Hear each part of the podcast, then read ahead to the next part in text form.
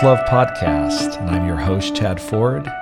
And with me today, I have a special guest. It's Bailey Rasmussen, graduate from the Peacebuilding Program at BYU Hawaii, and my partner in much of the social media effort that's gone around Dangerous Love. And I thought she'd be a great guest to bring on today and, and talk a little bit about our Dangerous Love heroes, the idea behind it, some of the stories that we've learned, and and really dive deeper into how we practice dangerous love uh, in the midst of self isolation, in the midst of COVID 19. Welcome aboard, Bailey. Uh, thank you, Chad. It's really great to be here. Um, I've really enjoyed being on the, the back end of the Dangerous Love uh, social media and content. And uh, Chad has been telling me for a few weeks that he's wanted to bring me, you know, to the front of the content. And um, I was just waiting, waiting for that call. And today was the call. So here I am on the podcast. And um, it's great. Thank you for the invitation, Chad. Yeah. And thank you for all the help. If any of you are following us on Facebook or on Twitter or Instagram, uh, or the Loving Dangerously community now on Facebook. Bailey has been the mastermind but behind a lot of that. I'll, I'll confess uh, out of the gate that social media isn't my my strong point, but we really wanted to build a community and we really wanted to bring together so many of the people that have been part of my life and and part of this journey of of this book, as well as really creating a community of of lots of other people uh, that that we haven't known and get them in conversation with each other. And and Bailey's really been pivotal in that. And and one of the things that that was really her idea is something that we've done all week, which is around Dangerous Love Heroes as well as the Dangerous Love Challenge a few weeks ago, and really trying to move this from the world of ideas you know here's our, here are some ideas around dangerous love in, into action and, and community action. And so bailey maybe start by telling us where you came up with this idea and and and why you did it. Yeah uh, great so dangerous love heroes sort of the campaign that we've been doing this week um, i sort of envisioned it as an add-on to our dangerous love challenge that we uh, sort of established a few weeks ago in the midst of COVID 19, right? Uh, looking for ways that we could dangerously love um, in our homes, in our communities, in the world in the midst of this global pandemic. Um, so, Dangerous Love Heroes, specifically this week, you've probably seen it. If you're following us on Facebook, you've probably seen it on Facebook or Instagram.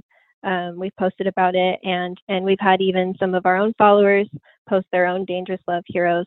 Sort of meant to be a way for us um, to highlight and show gratitude for the people that we know in our communities um, and their efforts that they are fulfilling um, to adapt and continue meeting the needs of our societies. So, some of these people that may come to mind for you um, are nurses and healthcare providers on the front lines that are providing healthcare to people that are sick right now. Um, some of these people may be our first responders that come to mind for you, people that are essential workers and are able to have the privilege to stay in their homes. Um, but in, in a way, I think all of us can be uh, dangerous love heroes in the sense that right now, more than ever, is a time that we need to have, you know, greater concern for um, those around us, the human family, and um, really do our best to do our part and stay home if we can, and if not, really practice good uh, social distancing measures. Um, so, Dangerous Love Heroes was sort of a way that we could, again, highlight and show gratitude for the people around us that um, are being vulnerable enough to put others' needs before their own in a time when the world is uncertain um, or, quite frankly, scary. So, let's talk about uh, some of those and uh, you know what we've learned. Uh, from this, I, I wrote, I talked about this in the first podcast that the the name dangerous love and all the things that we've been really going through as as, you know, as human beings in the world today i wasn't thinking about a pandemic uh, at the time but in some ways a pandemic is is a perfect opportunity to explain many of the principles in the book how they work and how we choose we over me which is a big concept that we talk a lot about in the book. And this idea that when fear sets in our our natural instinct is to is to think about ourselves, self survival. Our conflict styles tend to be either avoided if it's uncomfortable if we can, or you know lay down quickly and get it over with which is sort of an accommodation style or we get fiercely competitive and that sort of fight instinct kicks in and we have to do everything we can to preserve ourselves and, and we've seen evidence of all of that in the in the wake of, of, of covid-19 and whether it's you know people rushing to the store and grabbing as much toilet paper and hoarding that toilet paper to people that have really tried to just kind of bury their heads in the sand and say, you know, really nothing else is going on, trying to avoid it uh, if they can. And, you know, so we've seen all those actions, but then there's this other extraordinary thing that's been happening.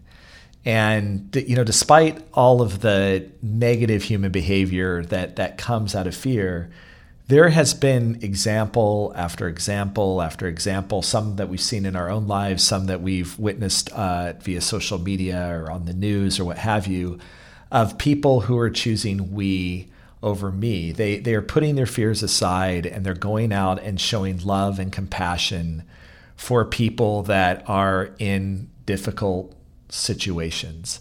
And I thought we'd just start with Bailey, uh, the things that you've been seeing or hearing, whether that's been from you know people that have have engaged in the in the in the social media activities or just things you've you've seen you know in the news or what have you. Has there been any stories that have particularly stood out to you? Yeah, so many. Um, so many come to mind, and uh, many that we've seen through our Dangerous Love Heroes campaign this week um, have come to mind. Uh, one in particular, one that we posted from our uh, Dangerous Love social media channels, was a healthcare provider by the name of Mert Erogul. And Chad, you actually found found this gentleman um, and his story um, if you didn't get a chance to see it, it is a beautiful story. Uh, he is a doctor in in Brooklyn, I believe, right? If you remember, Brooklyn, yeah. Mm-hmm. And uh, he had this patient, this really, really uh, elderly woman who had pneumonia in both, both of her lungs, and um, you know, not doing so well, and clearly not going to survive. Um, and she had a relative that kept calling into the hospital and you know wanting to know what the status of of her health was what, what how is she doing and um, the doctor you know he of course has a million and one things on his checklist that he needs to do in that moment um, and he kind of just wanted to tell this guy to just you know bug off. She's not doing well. Um, it's not looking good good for her so please stop calling because i have many things to do. Um, and finally this relative got his attention enough you know he just he just wanted to pray pray for her over the phone. He just wanted the doctor to put the phone next to her ear so he could pray for her as as she was making her way um, you know onto the next life and uh, it was a realization for this doctor that um, you know what he was doing was a labor of love and it's really really uh, difficult to to prioritize in that space, you know. Um, but he just gave a few minutes to this family to be able to have those parting words, and um, that was a really beautiful story. I don't know if you have anything you want to add on to that, Chad. You're the one that found that story. It was a really great one. I was just moved by the combination of something that can be at one part heart wrenching and at the same time heartwarming. I love the end of the the quote that he has. When he was done, he thanked me and blessed me, and I said thank you to him. I felt restored uh, to myself, and that's the the key is finding the humanity in things that often feel inhumane. And and dangerous love in many ways is about finding the humanity in the people that we don't see as human. Not that we don't literally see biologically that they're human, but we have lost that connection to their needs, wants, desires, feelings. We've, we've let that go. And because of that, we're disconnected to them in, in a way that, that is quite devastating. I was on a call with a the student and they were talking about a, a person in their life that they were really struggling with. And they were having those same conversations of, you know, I know what I'm supposed to do. I get it. I get the concept of dangerous love, but you don't understand this person the way that I do. You don't understand they're not going to change. Uh, this person is just a bad person. They're struggling. Actually, the very first chapter of my book starts out with a quote from a woman who asked me, uh, literally asked me, but what if he's evil? What if this is just a fundamentally bad man? And then I started the book with that quote right in chapter one because that is the question. That is what sort of happens when we become disconnected is we we lose sight of the humanity the person. Spoiler alert, by the end of the story, she no longer sees him that way. And and and dangerous love is is walking that path from that's where I see the person to now I see their humanity in ways that move me to want to help another person. And, and Bailey, I know that you've seen this and wrestled with this yourself, is that it seems cool for others. but it it seems often impossible for us because we know so much about someone's flaws or so much about what they've done in the past that it just doesn't feel like it applies to them. Yeah, um, actually, I wanted to share another example of a dangerous love hero that one of our followers shared this week. Um, it was a video of individuals um, from the United Farm Workers Union uh, working, you know, practicing social distancing measures, but still packaging our food and putting the food on our tables. Um, and that was interesting to me. I actually went and looked at the website. I, I didn't even know anything about United Farm Workers Union, and and those are sort of the last people that I thought about when I was thinking about you know the people in our communities that are that are still working for us. Um, so I wanted to learn a little bit more about them. Um, and the first thing that I saw on their website is that uh, a lot of these people are not qualified to receive the COVID 19 aid that the government is distributing in the coming weeks. Um, they do essential work and essential business for us, yet they're left out of essential benefits um, that are being distributed, such as stimulus checks. Um, and I just, I just, uh, that hit me in a different way. It's something I didn't think about um, when I was thinking about, you know, sort of the dangerous love heroes that we have in our communities. So, Bailey, uh, that's that's a story that we found from the outside. I'm curious about something from one of our uh, followers on social media or someone who took up the challenge that you brought up. Was there something that moved you or really caught your eye from someone who's been really trying to actively do this challenge? Either a story they told from Dangerous Love Hero or perhaps just the story that they told from the Dangerous Love Challenge where they were trying to do some of this themselves? Okay. Um, it looks like a few people from the Dangerous Love Challenge. We got some feedback um, and some great things that people are doing.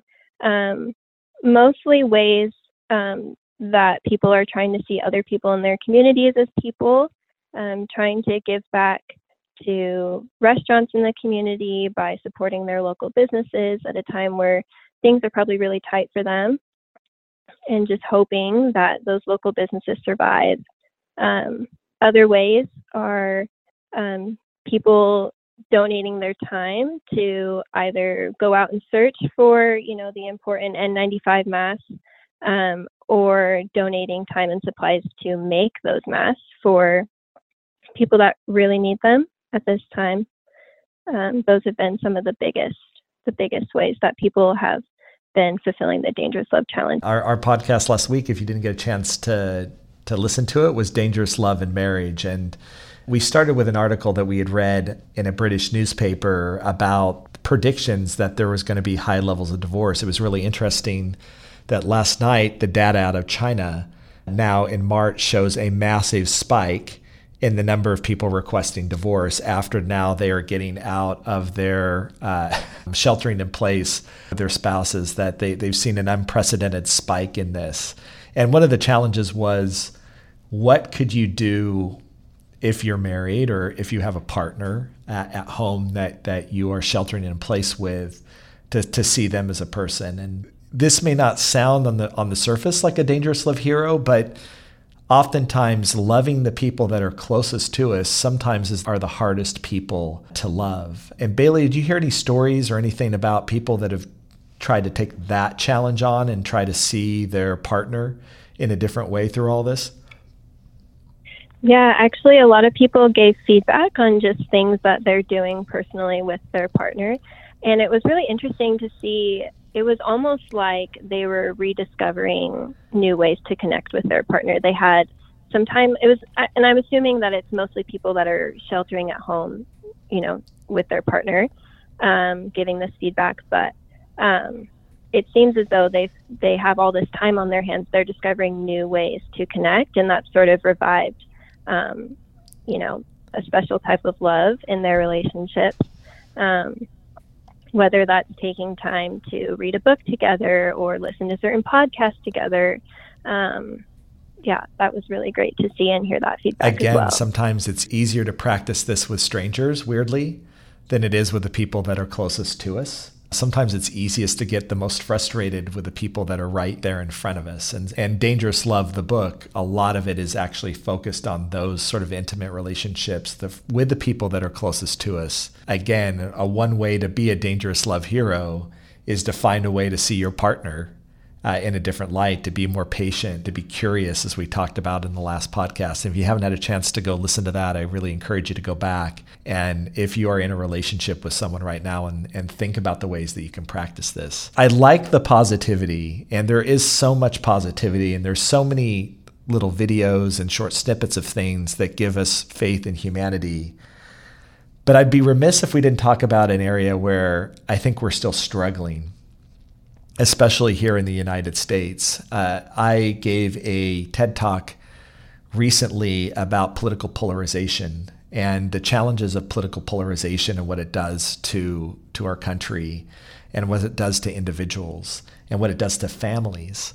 And you know, when you come up with a crisis like this, I, I lived through 9 11 and saw a country really come together uh, in a moment of intense fear, uh, I- intense uncertainty about what was going to happen next. It didn't last as long as it should have, unfortunately. Um, it wasn't long before we started to, to seep back into political partisanship, but it, but it happened.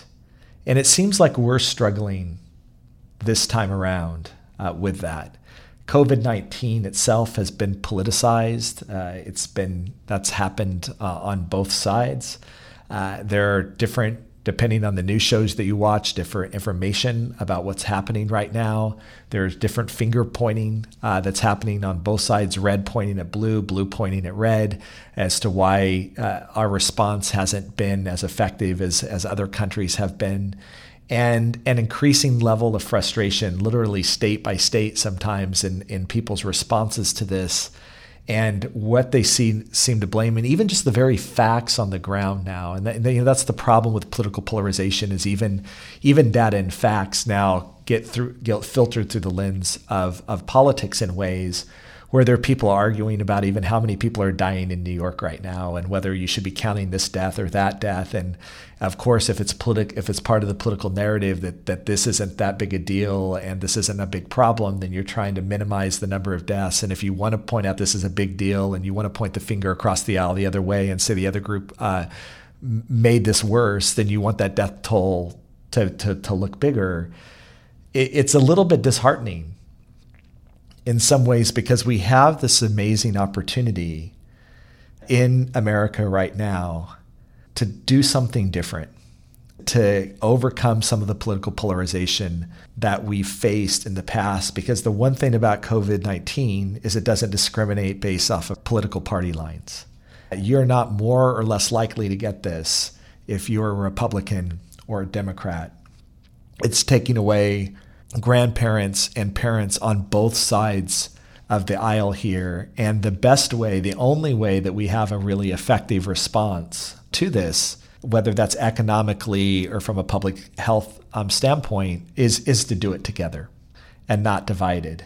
I'm curious, Bailey, I know that you're on uh, social media a lot. Uh, have you seen this phenomenon? Have you have you seen still the sort of frustrating political polarization being a way that maybe we're struggling to love dangerously?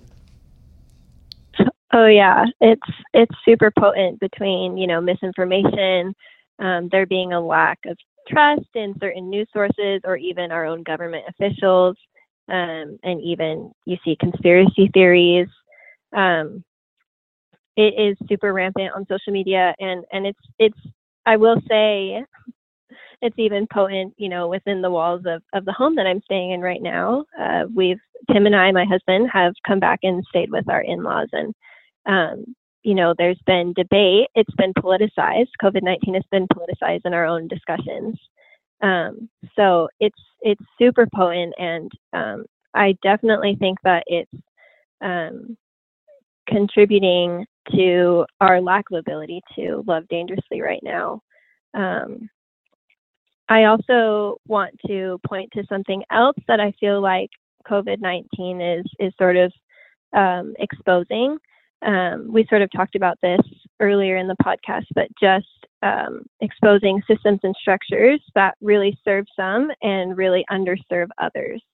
Um, and and it's been beautiful, just to echo what Chad said, to to see the pandemic fueling new weavings of community collaborations. Um, but again, it's also caused divisions and certain strife to emerge. Um, it's put uh, into sharp contrast social and economic inequalities within our countries and across um, different countries. Um, and and also another thing that I think is important to point to, uh, something that we can do better, even in our own country, is is the racism, xenophobia, and Sinophobia, which is specific sentiment against um, the Chinese community.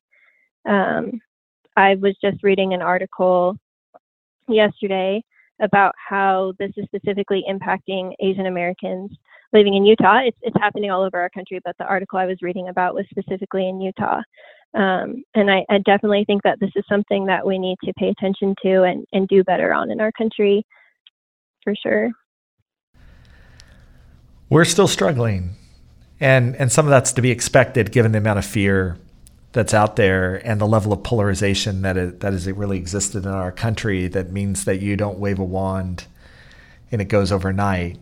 It's been interesting to see even amongst myself amongst people that have really been following this and trying to take the dangerous love challenge that this these seem to be areas that we are particularly continuing to, to, to struggle in and you know I, I, have put a lot of thought into okay why why is that? And you know towards the end of my book uh, there's a chapter called troubleshooting dangerous love. And it starts based off a conversation that I was having while I was working in the Middle East with some Palestinians. After we had gotten done with a, a pretty powerful workshop and each of them had determined to go home and make some some pretty big changes in their life there were three questions that they asked me at the end which is what if it doesn't work what if it doesn't last and what if my family or friends or coworkers or neighbors don't respond i took these questions up towards the end of the book because i think that the skeptics within us say look, dangerous love may work here, but it won't work. And then you fill in the blank. It won't work again with this person, or it won't work in politics,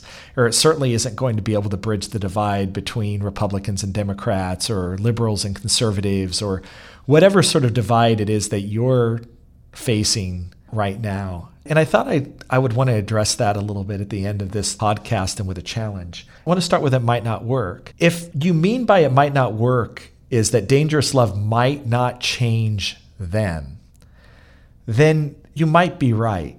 I, think the interesting thing is dangerous love is always about changing us and changing the way that we see others. Uh, dangerous love's the sort of love that doesn't seek a reward, it, it doesn't have conditions, it seeks to understand as a way to be understood. If we're thinking, okay, practicing this won't work because it won't change them, then I don't think we actually have grasped the concept the way that we need to grasp it. It's not about changing other people, it's about changing our perspective and being able to see the humanity in other people, even when they struggle to see it with us.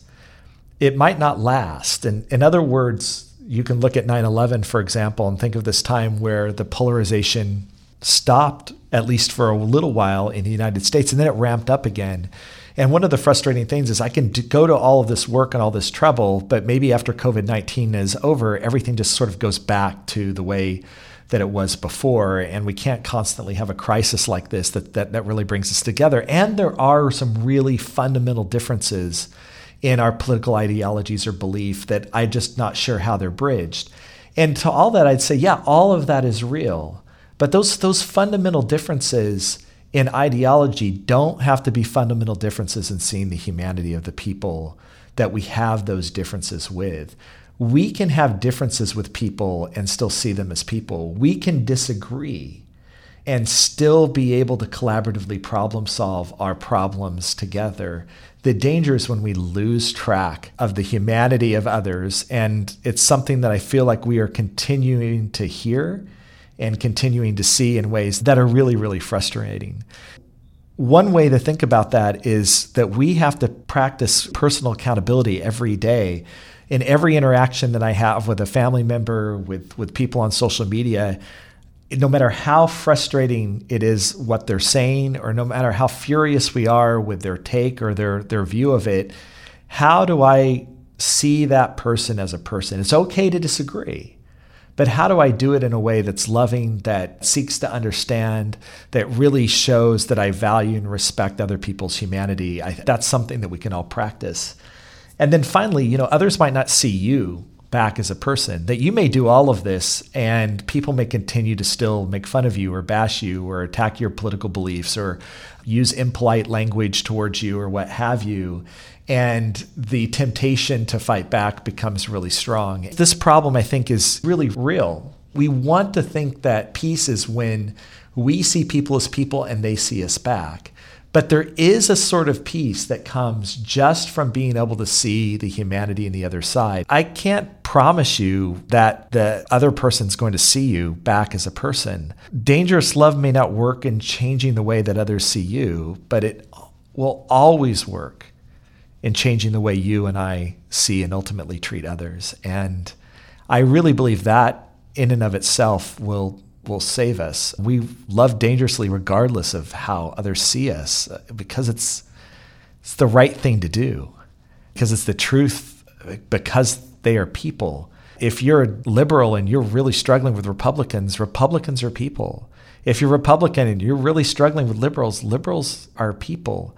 If there are people out there right now that that you're wrestling with, you you love them not out of a desire that they're going to love you back, but because they just deserve to love. And the most interesting thing about that is when it comes from that place, that's often when we actually get the very thing that we want back. We invite them to see us back that way. But when it comes from that other more selfish place, it often doesn't have the response that we hope for. And then we sort of throw our hands up in the air and say, that you know, dangerous love doesn't work. I want to invite people as you're listening to the podcast this week, people that are doing a better job at seeing their partners as people, perhaps, or their kids as people, or have been thoughtful about other people that have been affected by COVID 19 and, and have, have stepped out of their comfort zones to, to help people this week, I want to thank you and, and applaud you.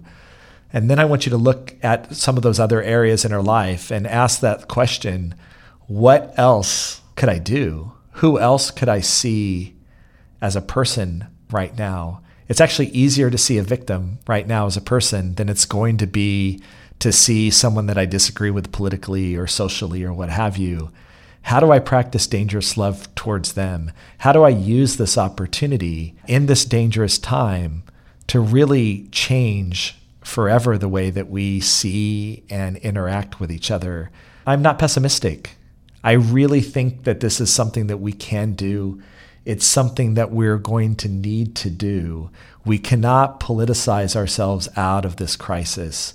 Only by working together can we get out of this. And I really believe that it's going to not only take dangerous love, but it's going to take those small acts of dangerous love, starting with us, to get there. Thanks, Bailey, for coming on to the show and uh, really appreciate your insight and again, all of your work in the Dangerous Love Challenges. I'm sure there's going to be more ahead. Thanks, Chad. Appreciate it. Uh, you're listening to the Dangerous Love Podcast. Uh, I'm Chad Ford, and we'll be back next week with that promised podcast about how to dangerously love your children while you're sheltering in place.